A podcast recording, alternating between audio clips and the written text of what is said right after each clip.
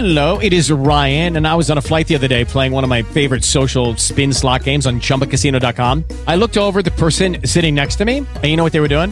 They were also playing Chumba Casino. Coincidence? I think not. Everybody's loving having fun with it. Chumba Casino is home to hundreds of casino style games that you can play for free anytime, anywhere, even at 30,000 feet. So sign up now at chumbacasino.com to claim your free welcome bonus. That's chumbacasino.com and live the Chumba life. No purchase necessary. VGW Group. Void were prohibited by law. See terms and conditions. 18 plus. Lucky Land Casino asking people what's the weirdest place you've gotten lucky? Lucky? In line at the deli, I guess? Aha, in my dentist's office.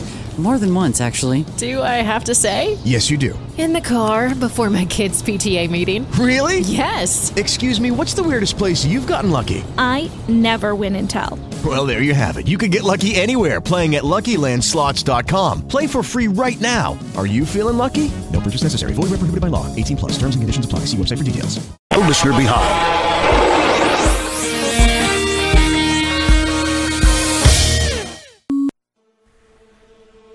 This episode of the House of Mystery is brought to you by Legacy Food Storage. The best way to protect your family is by being prepared. LegacyFoodStorage.com.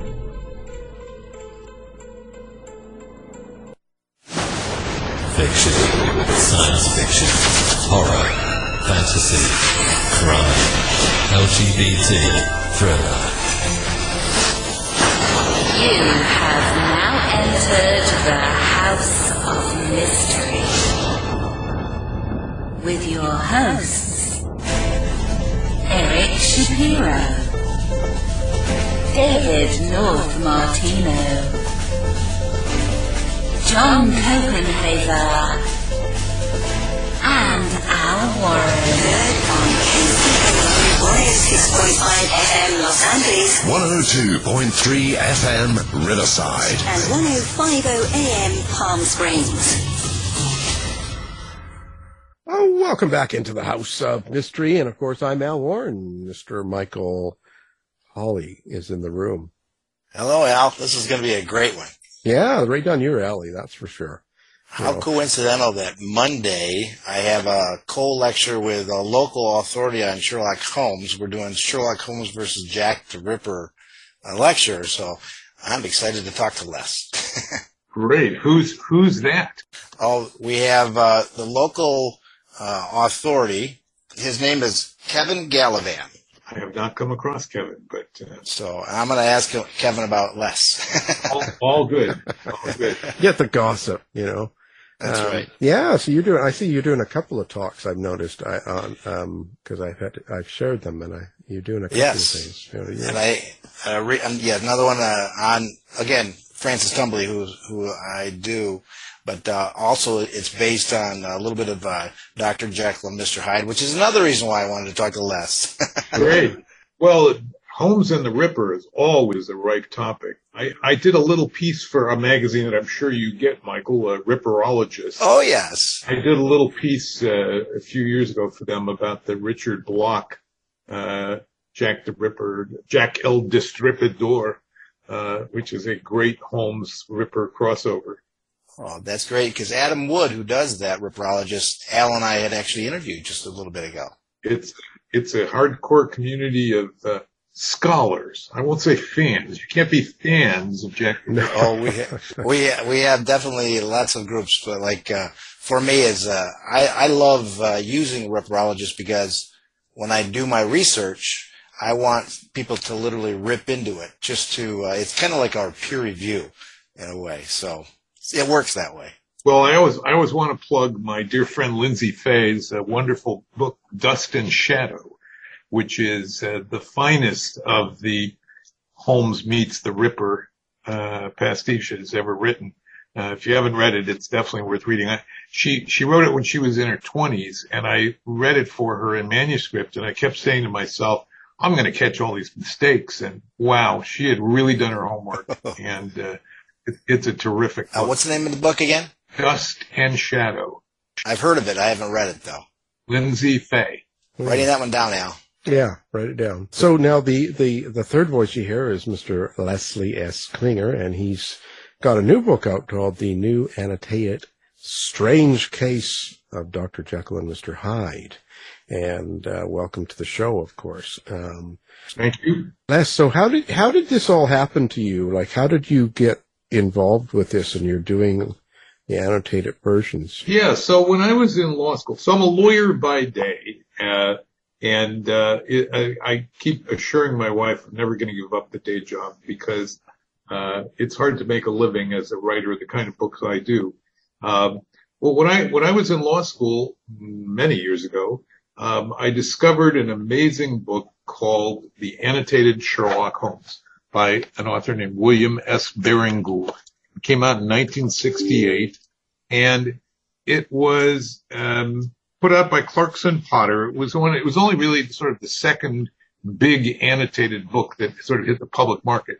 The first one was uh, the annotated Alice in Wonderland um, by Martin Gardner, and then they published Baring-Gould's. And I, I read the Baring-Gould, and I was fascinated. I, I had, like many people, I sort of vaguely familiar with Sherlock Holmes. I probably read one or two stories, um, but I was fascinated not only by the stories, but by the depth of amateur scholarship that was on display in these footnotes, not just by Baring-Gould, but by hundreds of nutcases like me who loved Sherlock Holmes and wanted to do more.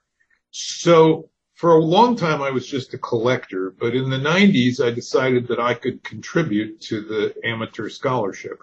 And I started writing essays and then eventually decided that I could re-annotate the stories, that Baring-Gould's footnotes, while they were great, were 25, 30 years out of date already at that point.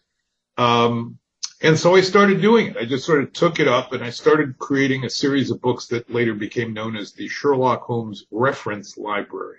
These were heavily, heavily annotated, footnoted uh, versions of the original stories. Uh, a friend of mine called my writing style law review, and it wasn't a compliment. they, they, were, they were talking about sort of you ever see a law review, you, you see a page with a line of text and the entire rest of the page is footnote. And that was my writing. So anyway, I was doing that. And in 2002, I got a call out of the blue from a senior editor at, uh, at Norton who said, we're going to redo that old Baring-Gould book and we hear you should edit the new edition. It was like, wow, I'm a lawyer, uh, you know. So I did. Um, I was very fortunate. Uh, the book, uh, the book won the Edgar uh, for best critical biographical, and I thought to myself, "Gee, I must be God's gift to writers. Why have I been holding back all these years?"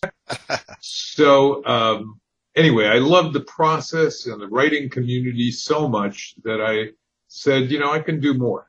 So I dove in, and the next book I did was Dracula, and the next book I did after that was um, uh, loved more and more. There was just it became a stream of these heavily annotated texts, all aimed at sort of the popular market, but nonetheless, uh, because I'm not a scholar, I'm not an academic, um, but uh, there seemed to be an audience for this. So at this point, I've done um, Sherlock Holmes, which is 3,000 pages, uh, Frankenstein, Dracula, uh, two volumes of H.P. Lovecraft. Um, I did the annotated Sandman, which is uh, the brilliant uh, series of graphic novels. I did the annotated Watchmen.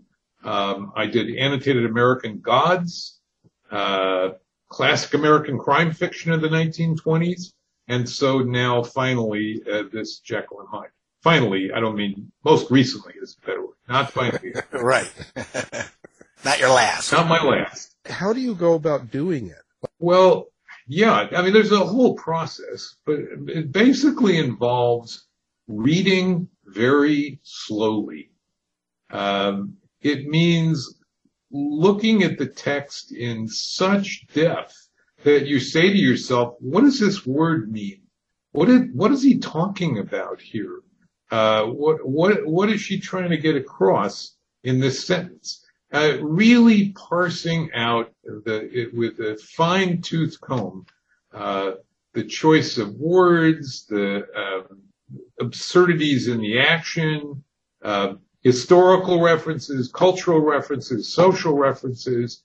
And then, I mean, I always say, look, these are great books. They don't need Les Klinger to be great books. Um, my idea is to try and enhance the reader's experience, sort of like the director's track on a DVD or something. Not that I'm the director, but I mean to to give the reader a supplement, more, more about the things they're reading, and um, it, it's I it started out for me. I was one of these people who talked to the screen in the movie theater. That's great. Look at that scene. Oh, this is just like that over there, and it drove my wife crazy.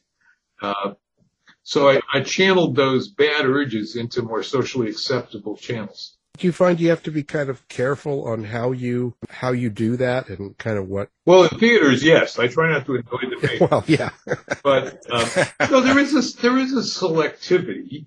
Um, many of the books that I have annotated are books where somebody else has done it before me, either an academic or in some cases early popular editions. There was a there was a writer named Leonard Wolf who did um, an annotated Dracula. He did an annotated uh, uh, Frankenstein, um, and I think he even did annotated Jekyll and Hyde many years ago, back in the 70s.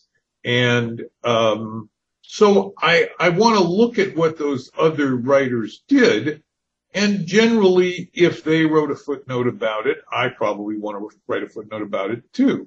But not always. I try to be selective. Baring-Gould, for example, was fascinated in the Sherlock Holmes stories with the subject known to Sherlockians as chronology, meaning when did the events described in this story actually take place? Um, I do spend some time on that with some of these things, but I try not to be obsessed with it as Baring Gould was. Uh, so, for example, Dracula. Uh, there's a real question about what, when did that, when did the events in the story take place? It's, it's very specific about dates, but the dates don't quite work on a calendar. Um, and, uh, so on. So there's, there's all kinds of sort of sub-subjects. Uh, language. I mean, when you're doing Victorian books, Michael, uh, as a ripperologist, I know you know this. You know, we don't speak Victorian English. Oh, for sure. There are so many phrases and words that meant something different then, um, and social customs that yeah. were just different then. The... For example, there's a scene in Frankenstein where the, I, I'm sorry, in Dracula, where Lucy leaves her visiting card at somebody's house. What does that mean? You know, we don't do that anymore. It was a thing. You left a calling card at somebody's house saying you'd been there. One of the things I wanted to try to do on my fiction novel that I wrote uh, called The Ripper's Hellbroth about Jack the Ripper, I was looking for 19th century jokes, and 99.9% of them we can't use today because, boy, do they rip on the Irish, they rip on everyone. It's just, uh, mm-hmm. so well, that was inappropriate. Can't do that one. so. Well, you you got to look hard. I uh, there's one of my uh, favorite illustrations that I've forgotten which book I put it in. It may have been Sherlock Holmes. I'm, I'm trying to remember the relevance, but it shows uh, um, a, an older woman walking on the street. She's talking to her girlfriend, and she's all covered with bandages, and bruises, and a black eye. And one of them says, uh, "Oh, uh, Joe's home from work again." Uh, and it, you know, it's about violence against women, domestic abuse, but it was, and, and of course the prevalence of alcohol and, and, uh, drunkenness in, in lower class society in England. You know, they, they poked fun at themselves. They made fun of it. Uh, it's not so funny anymore, but. Right, right. And then even, uh, with the, uh, the unfortunates, you know, it, they used to say, uh, you want to do the business.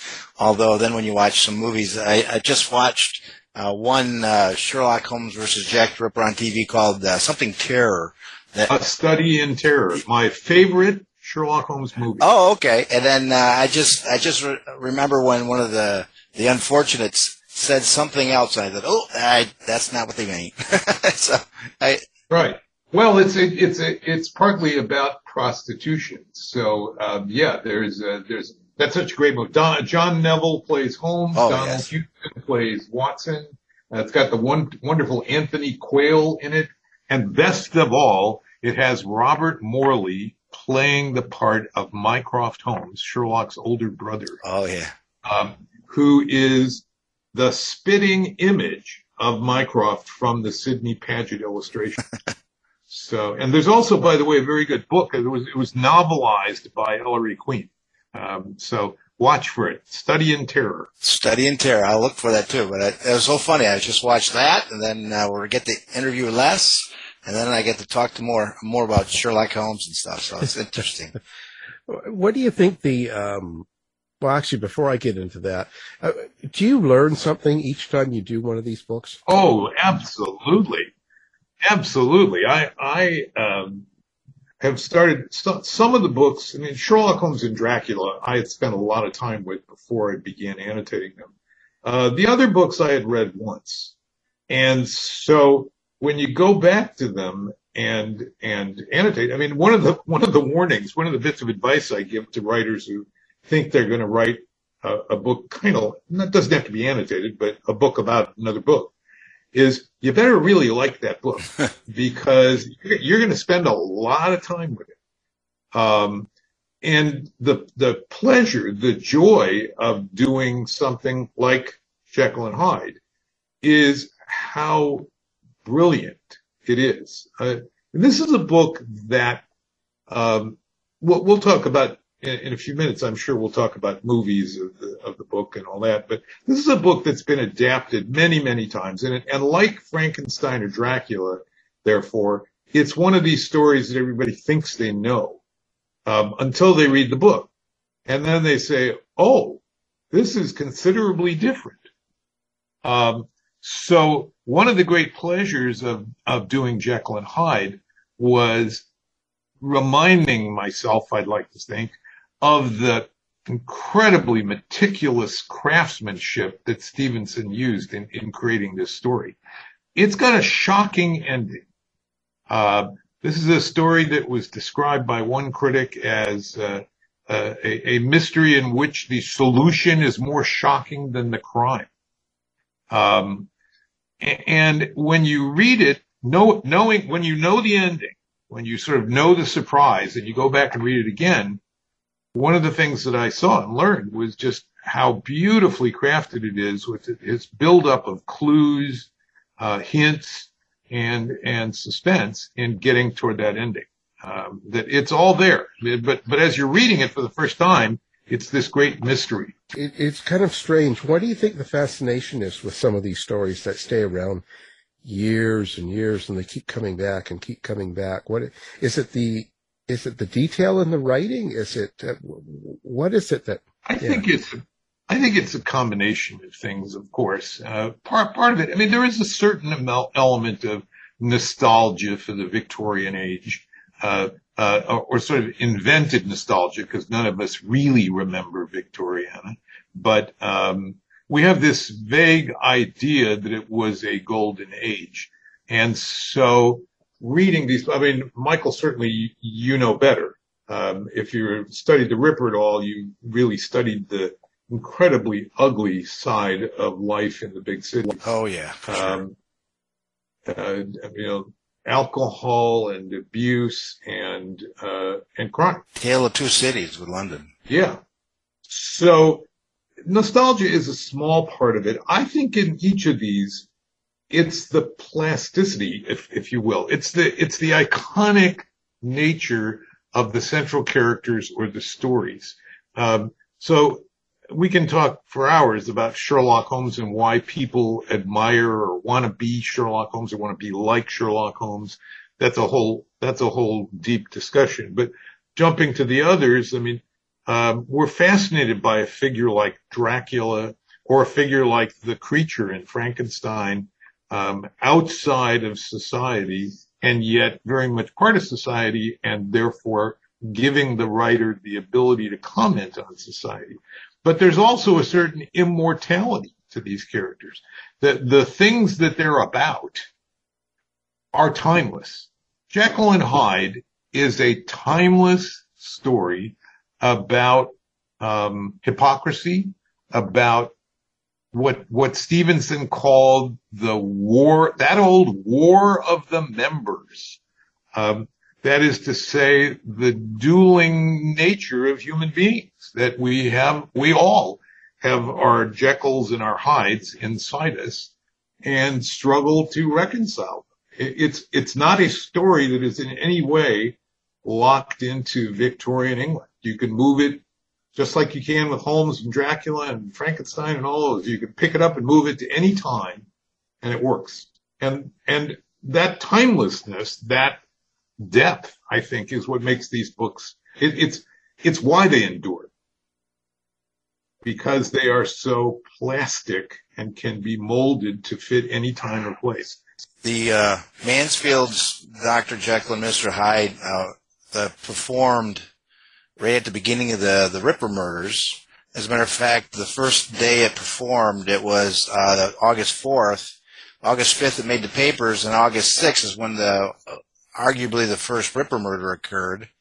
Yeah. And then uh, no one knows this. What I just found out uh, it's going to be part of my next uh, book is that that the very first time uh, at the Lyceum Theater when they canceled the show, four hours later was the double event murder where two women were occur- were murdered. So, uh, but then they kind of continued the show afterward. But but the public thought it was done. So here is if if Jack the Ripper was this person looking for this elixir, uh, that uh, that would have been inspiration. And then next thing you know, he would have been quite upset that uh, the show was canceled. Right, he was a he was a pissed off theater goer. exactly, his ticket was canceled. So no, it's it's remarkable coincidences here, and of course th- that era is also Dracula's time. Oh yeah, uh, Bram Stoker was very much an overlap of the exact time periods. Um, we could go Dracula and the Ripper is a whole other deep subject. So uh, that's but that's what the Ripper's haunt is actually about because uh, Bram Stoker was uh, at the Lyceum Theater when he was a business manager, and his his best pal was Henry Hall Caine, who was the boyfriend of the guy I researched, Tumblety. so it's a lot, definitely. Yes. Well, they all knew each other. It was a small circle of literary friends and colleagues. I mean, Conan Doyle knew Stoker, um, and uh, uh, they just were. You know, it was a it was a small group of people. Stevenson knew them all too. Wow. Uh, so this is a time. I mean, there's no question in my mind that Stevenson very much wanted to explore the hypocrisy of the era as well but this is a time when, uh, you know, we sort of put ourselves back into Victorian times when there was a great deal of stress on propriety, um, uh, outwardly proper living. At the same time, there was a great deal of private sinning going on. Uh, this was the time of the great scandals of child prostitution rings. Oh, yes Of course, homosexuality was a crime. Gross indecency, yes. Right. And there were, there were prosecutions. This is Oscar Wilde time. Um, and so it's interesting that people think of Mr. Hyde as this uh, evil, vicious creature. We're not sure what sins he's committing other than a murder. I mean, we definitely know he commits murder. But what else is he doing? And what is it that Dr. Jekyll is covering up? What is it that he is deeply repenting um, from his past? Was it homosexuality? Was it hanging out with prostitutes? This is an unusual book, and there's it, it's it's deliberately ambiguous. But of course, as you've pointed out, Michael, the public reacted to it immediately and there were sermons all over the place about uh, uh, this book and uh, and the, the wages of sin. Question then, uh, with both that and Dracula's, uh, there's been people that are believe there's codes in there. Um, would you uh, how how how's your take on that? You, you mean secret messages? Kind of like what what they're talking about. Maybe possibly is a actual person, actual events that are happening kind of. Ah, yeah. Well, I haven't seen any. I mean, certainly there were historical figures that inspired Stevenson. Um, one of them is a is a man named Deacon Brodie. Um, this was a figure about whom Stevenson and his friend William Henley actually wrote a play. Um, Deacon Brodie was a um, a man who led a very respectable life by day. He was a deacon of the church, uh, and by night was the leader of a gang of thieves.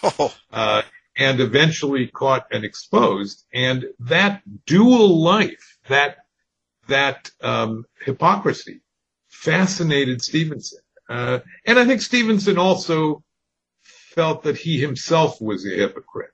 Uh, he had been expected by his family to become uh, an architect um, and to lead a sort of suitably professional class life in in London. But he really wanted to be an artist, and of course he ended up bailing on uh, England altogether and moving to the South Pacific.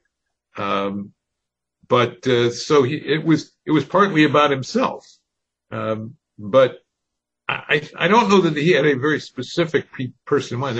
Un- unlike Frankenstein, where we can point to sort of scientists of the day who were interested in um, the creation of life, I'm not aware of any sp- specific science that was undertaken here that had to do with the kind of things that Jekyll and Hyde is about. There, there was interest in split personalities. There was already some uh, case um, reports of people with uh, split personalities, of the psychological problems, not just the Deacon Brodie who was getting away with two lies. That's pretty fascinating because you kind of there's so much, um, I guess, kind of hidden meaning to the book, or there's so many different ways to look at it. You must really have to think about this and well, you think about it and you read a lot. I mean, I, as I said, I I started this out sort of um, saying, yeah, that's really a good book. I'll bet I can do something interesting with it, and then dove into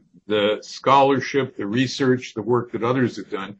I, I don't think of myself as a particularly creative person um, when I do these books. I, I think of myself as someone who can appreciate other people's work and try and sort of put it on display and uh, reference a lot. Um, so, for example, when I did uh, the stories of H.P. Lovecraft, I did two volumes of Lovecraft. Um, there's a huge amount of scholarship that I read through and tried to pull into um, references in in the work to to show what other people had done and what what they had thought about many many issues. And you must really have to, like when you're doing like this book, Jekyll and Hyde here, um, you must really have to find out about Stevenson, like um, so much that was going on during the time he wrote it, like you know. Yes. And, yeah. Well, so again, this is the Victorian period, so it's one that um, I felt pretty comfortable with. I have a depth of research material in the form of, oh, I have an 1888 Britannica, I have a 1910 Britannica, I have a whole slew of Baedekers from the time period, travel guides. I have slang dictionaries, I have uh, almanacs and medical texts and so on. So I love using those Victorian resources. Plus the internet has a tremendous amount of Victorian material available uh, in the form of magazines, um, journals that were being published at the time, and and This episode of The print. House of Mystery is brought to you by Legacy Food Storage. The best way to protect your family is by being prepared. LegacyFoodStorage.com. Look, we know that boy's gonna ask again, so let's be ready. Fine, I'll be him. You ready? Ready. Mom, could you hook me up with a Go phone? You'll run up the bill, son. Yo, that's whack, Moms. Go phone is totally different. What? It'll only cost me an arm? Chillax. It has unlimited talk and text. Seriously? Word. Okay, we'll get a Go phone. Really? Uh, really? That is the bomb. Do you even know what the bomb means? Yes. No. Go phone, only from AT&T. With unlimited talk to 65 million wireless AT&T customers and now unlimited text to anyone on any network. AT&T, your world delivered. Me, me, me, me, me, but also you. The Pharaoh fast forwards his favorite foreign film, Powder Donut. Okay, what's my line? Uh, the only line I see here on the script is get options based on your budget with the name and price tool from Progressive. Oh man, that's a tongue twister, huh? I'm sorry, I'm gonna need a few more minutes. bulbous Walrus, the Bulbous Walrus. The Name Your Price tool. Only from Progressive. The owl ran afoul of the comatose coxswain. Progressive Casualty Insurance Company and affiliates. Price and coverage match limited by state law. Computer, execute 12.4p operation. Optimizing algorithm. Running encryption packet alpha 99. Oh, I don't feel so good. What? What is it, computer? Is it hot in here? It feels hot in here. I feel a little clammy. I should lie down or something. A computer with a virus? Surprising. What's not surprising? How much you could save by switching to Geico. Those oysters Rockefeller were a mistake. Geico. 15 minutes could save you 15% or more. With Lucky Land slots, you can get lucky just about anywhere. Dearly beloved, we are gathered here today to. Has anyone seen the bride and groom? Sorry, sorry, we're here. We were getting lucky in the limo and we lost track of time. No, Lucky Land Casino, with cash prizes that add up quicker than a guest registry. In that case, I pronounce you lucky.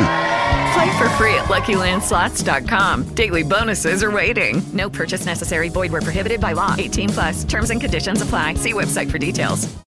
Lucky Land Casino asking people what's the weirdest place you've gotten lucky? Lucky? In line at the deli, I guess? Aha, in my dentist's office.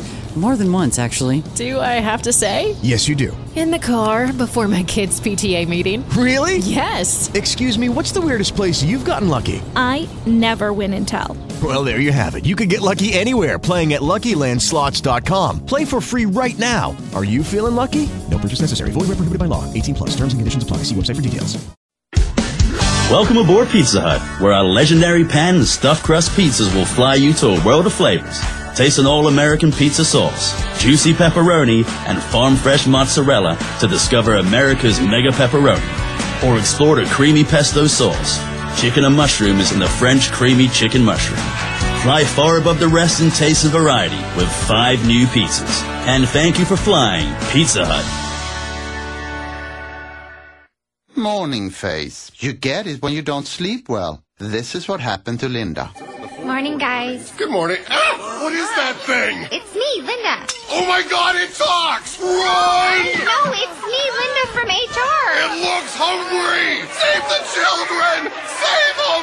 Stay back, I've got mace! Ow, that went in my eyes. Quit moving! It's called beauty sleep for a reason. And there's never been a better time to get some. Get 20% off IKEA Sultan mattresses. IKEA, love your home. Now back to the show.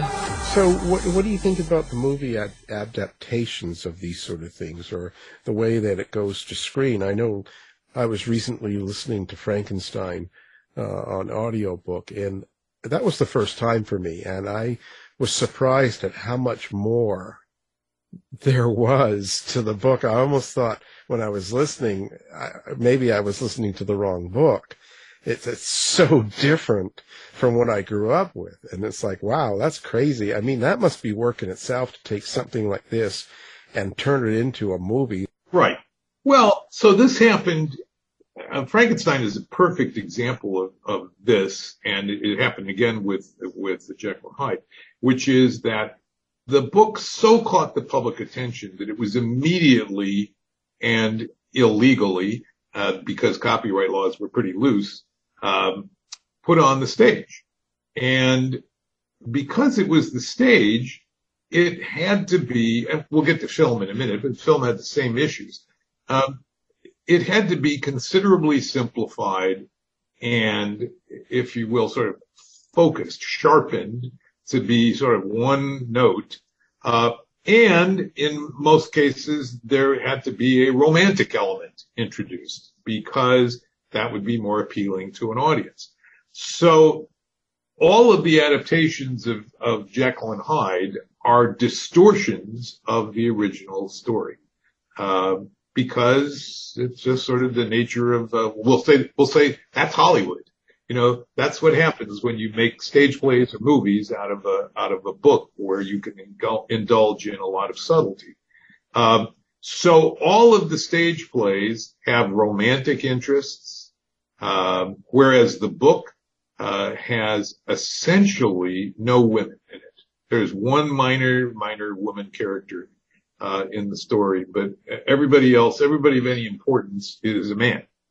Um, and that doesn't play well on the screen. Um, you know, Hollywood wouldn't buy that version. Uh, so, um, it, it got changed. And similarly, Dr. Jekyll becomes much more heroic, much more the victim, um, than the book would credit him with. Similarly to Dr. Frankenstein. Um, in, in, when you read Frankenstein, I'm sure you came to the conclusion that the real villain of that story is not the creature, it's Victor Frankenstein, who is a really awful father. Um, and that is not the message of the stage plays, uh, which focus on, oh, he went too far as a scientist. He explored things. The title of the first stage play of Frankenstein was called Presumption, which says it all. It's a, you know, sort of be careful what you research. And similarly, Jekyll and Hyde got into much the same sort of vein. It was, uh, you know, oh, poor Dr. Jekyll, he, he investigated things that he shouldn't have and he let loose a monster. Well, that's not the theme of the book at all. The theme of the book is this is the real Hyde. This is real parts of Dr. Jekyll. As, as G.K. Chesterton said, you know, the great revelation of the book is not that Jekyll is two people. It's that Jekyll and Hyde are one person. Um, and, uh, so Jekyll becomes all good in the stage and screen versions as opposed to being a normal human being with a lot of good parts and a lot of bad parts, uh, as he's depicted in the book. Book. Do you think there was a political motivation to it, um, relating to the times? Sure, sure. Um, it was uh, uh, also about the hypocrisy of the politic of the politicians and the, and the people running the government. Um, espousing great ideals and living lives that were secretly uh, sinful. Thank God they that's changed. oh, absolutely. Well, I'll tell you, it has changed. It has changed considerably. Now everybody says, "Yeah, I'm an awful person. Isn't that great?" yeah. Well, there you go. yeah. No, it's funny. I, it's just, um, do you think the writing was better back then? Then no, but I think there was. I don't think it was better. I think there's some wonderful writers now, but but the, um, I, I guess I would say that there was more attention paid to writing because you know we have to keep reminding ourselves this is before radio, before television, before movies. So the only entertainment venue out there was basically books or books or the stage, um, which is like books in that it sort of was all about the script. Um, and so there was more interest in writing. This was a golden age for uh, for writers and readers, uh, as be, because of t- several developments. Because of number one, the board schools, um, more and more education for the poor and the middle classes, um, and and a lot of spread of reading. I mean, reading in the in the 19th in the 18th century, remember, was a pastime of the aristocratic classes. Uh, they're the only ones that knew how to read. Nobody else could read. So books were a luxury. Um, but when we get to the 19th century, we have the wide, we have the diverse, the the the uh, spread of education, and we have more leisure time because of the railroads. We have people spending a lot of time twiddling their thumbs while they're on the train riding to or from the city or their other place of employment. And so they bought magazines and newspapers and read and read and read. So it was a golden age for writers and readers, I think. When someone was going to read and, and even read a paper, they, you know, from my understanding, they would read page to page in every single article. Like it was very, like people devour it. They really got into it. Yes. Like it's not like someone today sitting on the train and flipping through the New York Times. It was, It was, yeah. that's right. It was their entertainment. You know, they didn't have, they couldn't text people. They didn't have things to watch on their phones. They didn't have movies or radio or television. So they read and they wanted to be entertained. I mean, we've forgotten, I think, that many of the great novels of the 19th century were published serially in newspapers. Um, and so uh, people's attention had to be grabbed so they'd buy the next issue. Would you want to live back in those times? Oh no. I think No. that, you know, on, on the one hand, the Victorian age is fascinating to me because every, I, I like to say every revolution of the 20th century really was born then. Whether we're talking about the rights of women, uh, people of color, uh, the industrial revolution, the communications revolution, computers, you know, the explosion of science, all of that started in the 19th century. But we've also forgotten that London was a town filled with smoke and haze and horse manure. One of the things I talk about there is that because of the prevailing westerly winds, the uh, wealthy were on the west end where they would get that the winds from the countryside, the fresh air, and the east end, which was older, they got all that stuff you were just talking Right. about. You know, It was an odiferous time in London. Uh, and, uh, uh, not, uh, you know, we take all our modern conveniences uh, for granted, uh, whether it's uh, the water closet or the, uh, uh, the running hot and cold water and all that. And, uh, you know, the, the gas range, electric lights. There were a lot of sort of hardships, or at least what we would regard today as hardships of living in that time. Um, it, and and it was not a good time to be a woman or a person of color. It was not a good time to be poor, um, and uh, it, it was life was a struggle. On the other hand, every middle class household had a maid um, because you just had to, and they were plentiful. All those young Irish girls. Yeah, I think this that's one of the biggest things people miss out on that time when they talk about, you know, uh, how good the times were back then. But they're not actually thinking about the person's day to day life, what what they actually had to do just to get through the day. Right. You know. Well, just You know, just dressing alone, my goodness, the amount of clothing that especially women had to wear, uh, and the efforts that they went to, and the rigid constraints on things like mourning, uh, and and dating and employment. Uh, it was it was a restrictive time.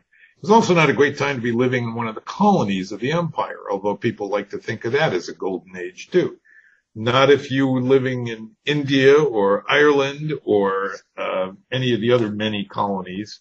Um, the United States was no longer a colony, but uh, it was a time when uh, it was great if you were one of the rulers, but not so great if you were one of the colonials. including disease. That was Yes. quite a uh, situation. Yes, Well, grooming's got to have been really difficult too back then. that's right. Uh, it- you know, uh, shaving a haircut was uh, a lot more effort. Let's put it that way. Yeah, it wasn't something. It wasn't like you couldn't daily groom like we do now. You know what a what a different time. Um, what do you hope people get out of this? Like when you do something like this at the at the end of it, like when someone picks this up and and looks at it, and I see there's going to be over a hundred color. Oh, absolutely. well. And the, the images are great. I, I hope they walk away saying, um, gee, I didn't realize what a great book this really was.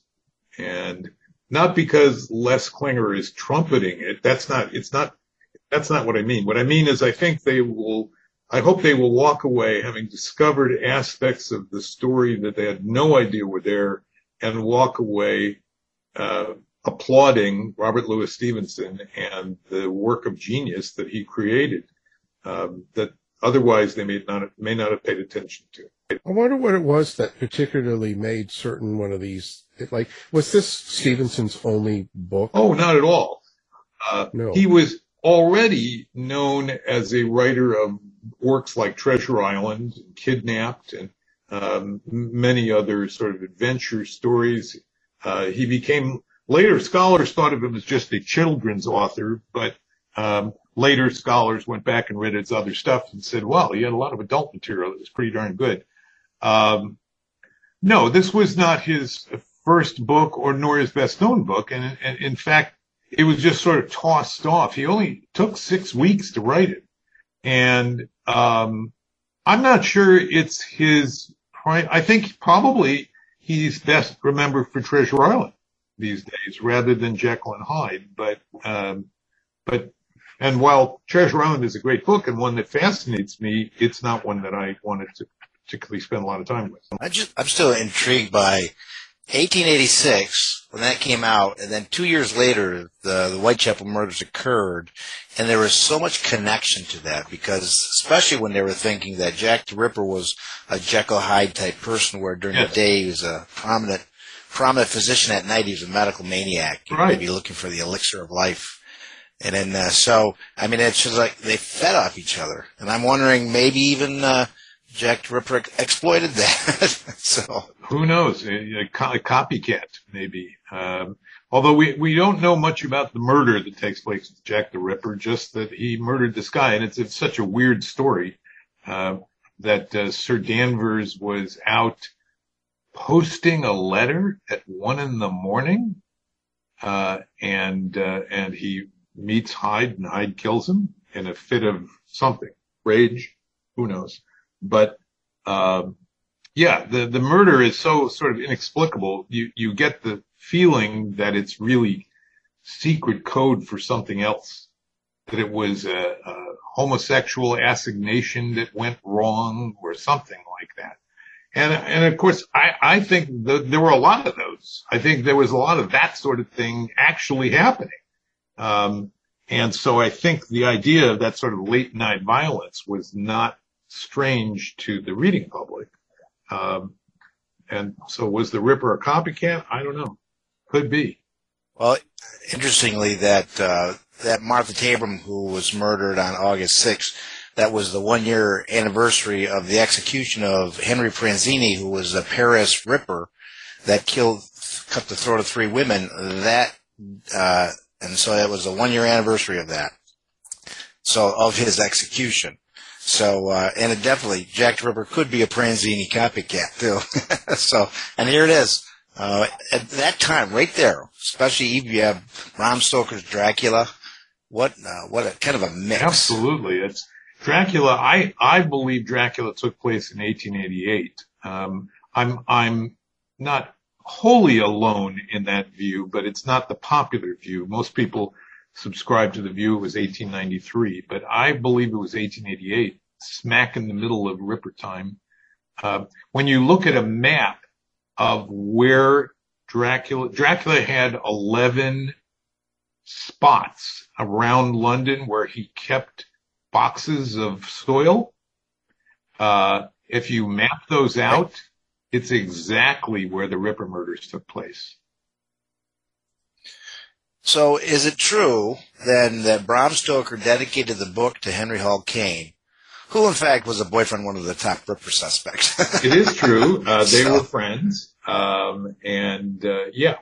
So, uh, they, they were longtime friends. I don't know that he knew about the Ripper connection, but, uh, Well, I, I do know that Bram Stoker at the Lyceum Theater, the Order of the Golden Dawn was started in 1888, and one of their goals was to look for the Philosopher's Stone or the Elixir of Life, and uh, and how coincidental that you know these vampires are immortal, and so it's so intriguing. I, that, it uh, it's just fun. I mean, you know how many conspiracies I know it's a out of this wonderful stew.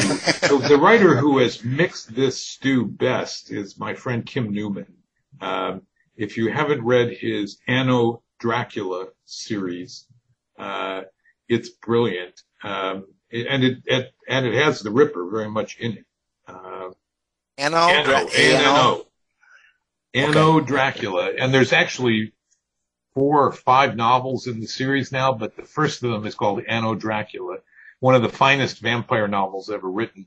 And uh, Dr. Seward plays a material part in it, and I won't, I don't want to give anything away, but the, let me just say the Ripper is very much involved in the story. So it's about, he basically imagines that, um, the hunters, the crew of light of Dracula failed. Dracula survived. He's come to, he's in England. He actually ends up marrying Queen Victoria uh, and becoming the, uh, he is nobility, remember, he is a count. So he ends up uh, being sort of the ruler of England through Victoria, who becomes essentially his sort of slave. And it's, it's a terrific book. Um, very popular and Kim Newman. So That's a heck of a royal conspiracy Yes. then. Yeah. yeah, Neil Storey has quite a bit to say about that too. I've, we've talked to him a few times about, uh, um, you know, this whole combination of people and stuff. I, I it's just, it's just really bizarre. and the Sikh, you know, at the, it sort of things get, things get weird. Remember how we all thought was, what we thought was going to happen in the end times of 1999? It was all happening in 1899 and, and the decade before that. Uh, so where you, where, what, what's up for you next? Are you, are you gonna, you must do like one every couple of years or something, you, you know, it must take. Yes, I I haven't agreed with the publisher on the next title yet. We've been kicking around some ideas. Probably it'll be The Invisible Man. But meanwhile, I am uh, continuing to be busy with the Library of Congress Crime Classics series. We put out one of those essentially every three months. Those are lightly annotated um, editions of American crime classics. Um, uh, I just finished doing my annotations for uh, S.S. Van Dyne's The Canary Murder Case, uh, which is 1930, 1929. Um, uh, Philo Vance, the great detective Philo Vance. Uh, we've done earlier stuff, um, and we've done later stuff. So it's a real mix, and it's a lot of fun to do those sort of in between the big books. Yeah, yeah, it must be. Uh, so, uh, how do you like people to find you? Are are you doing a website, social media? Yes, there's a, there's a, all of the above. There's a website, uh, lesliesklinger.com, uh, which shows all my books, and you can order them there if you if you are so moved. Um, I'm on Twitter uh, under the clever title of L Klinger, um, and uh, yeah, please um, look for me on social media and reach out. And uh, I love, as you can tell, I love talking about these things. Well, we'll have that on our website as well, so people can find you with one click Great. and that. How was the pandemic for for this type of research and work for you? Uh, you know, first of all, lawyers generally, I think, were super busy during the pandemic. I mean, uh, it, it was it was not a problem to um, not come in the office. I was able to get a tremendous amount of work done at home. So um, it didn't really affect my writing at all. Uh, it only affected my ability to go to conventions and see my friends. But um, I, I was able to devote a lot of time to writing um, because, but the same, same as before. Yeah. Do you think that, you know, um, something like the pandemic that happens and the people that live through it and the writers that live through it, do you think it'll influence how they write in, and so, Absolutely. and, and in that same, same kind of line, um, when these books were being written, like Jekyll and Hyde and Frankenstein and Dracula and stuff, how much of, of that time's issues would have would have affected what they wrote? Do you think it kind of seeps in somehow? Absolutely. And I think part of it's intentional. Um, I mean, one of the great things about crime writing, I've always said, is that by the very nature of the subject matter, it allows us to explore the dark side of modern, of contemporary life. Um, and I, I think the same was true of the kind of genre fiction that was being written in the 19th century, whether it was about monsters, um, or crimes, um, or the even the supernatural. It allowed those writers to write about their own societies and criticize them without it being a social, you know, without it being a, a, uh, uh, simply a, a, a social critique.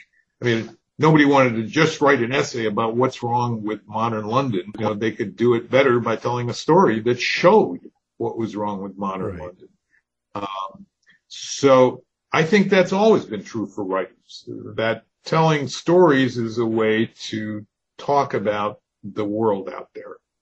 Um, and it's never been about just pure entertainment for the great writers. Right. There's always a subtext. There's always something that they want people to pick up.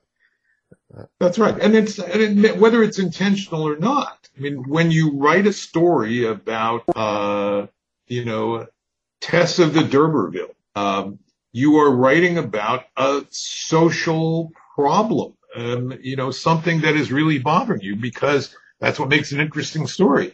It, it's not much of a story to write about uh, Les Klinger and his life uh, practicing law. You know, people see, say to me, "Why don't you write something about?" Well, because it's a, I won't say it's a boring life. It's just not a life that has a story that anybody else would want to read. You don't have a Mr. Hyde side that. well, Oh, yeah. that I can tell you. Yeah, well, you see, this is what we got to get on paper. Right. The Mr. Hyde side for me is my writing life. Yeah, yes. well, there you go. Uh, well, what, do what did you find out about Robert Louis Stevenson that you didn't know, or was there any surprises?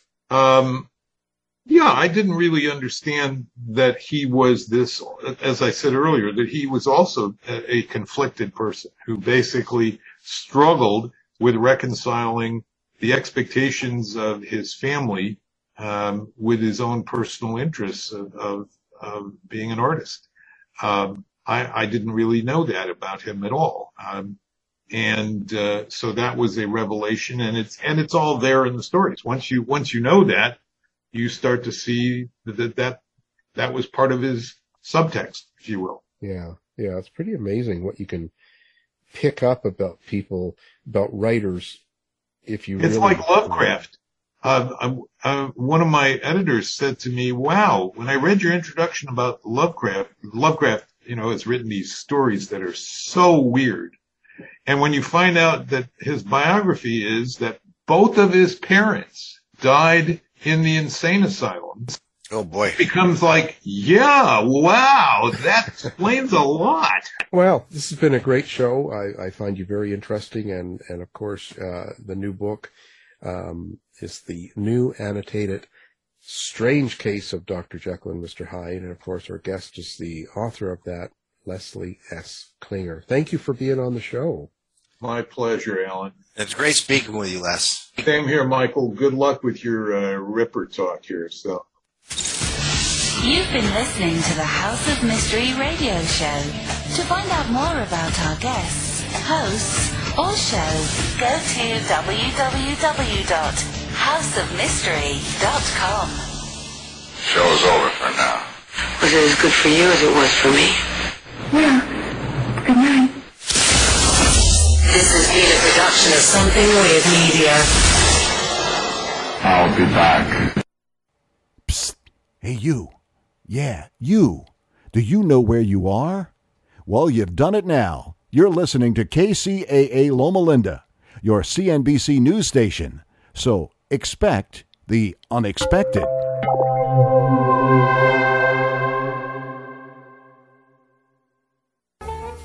How you doing? This is Gary Garver. In today's society, the majority of people are not getting enough sleep. I know I'm not. If you're like me and having problems getting a good night's rest, whether it's health or stress related, I have a solution for you. South Pacific Sleep Lab. South Pacific Sleep Lab will do an evaluation of your sleep pattern and will provide a comprehensive study so you can start getting a restful, peaceful night of sleep. They take all types of insurance, which will cover your cost of the evaluation, and they will even provide transportation to their offices at no cost to you.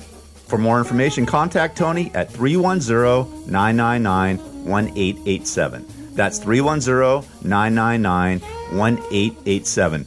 Tony even stays awake all night, 24 hours a day, 7 days a week, so you can sleep better and rest easy. South Pacific Sleep Lab. Start feeling better and getting a great night of sleep today. 1050 AM. Don't forget that number.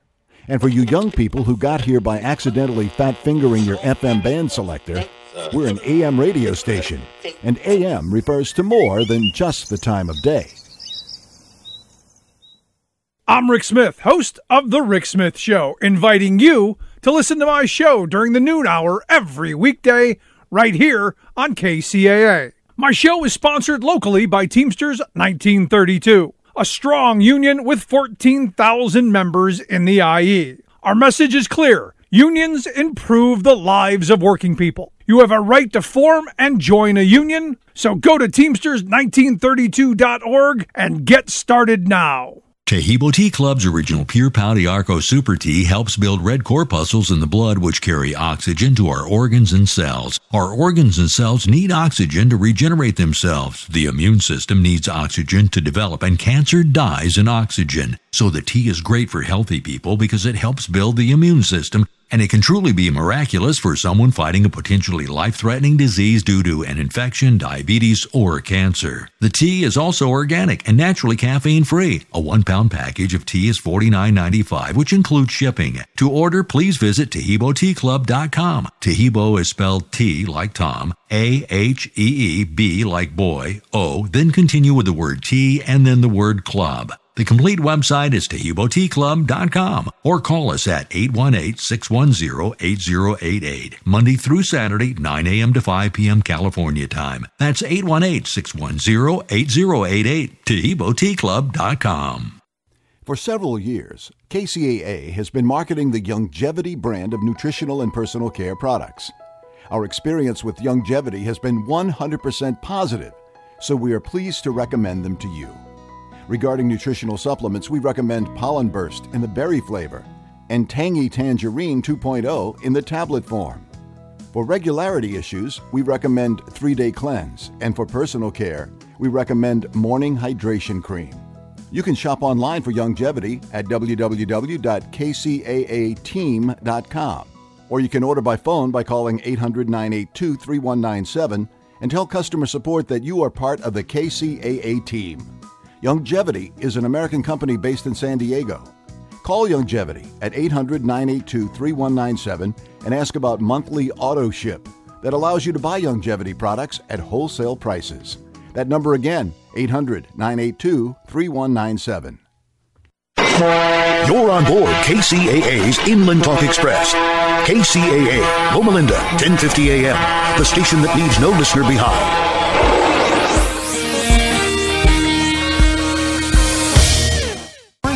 If you find yourself in need of legal representation, it can be a very stressful time in your life. In my career, I have dealt with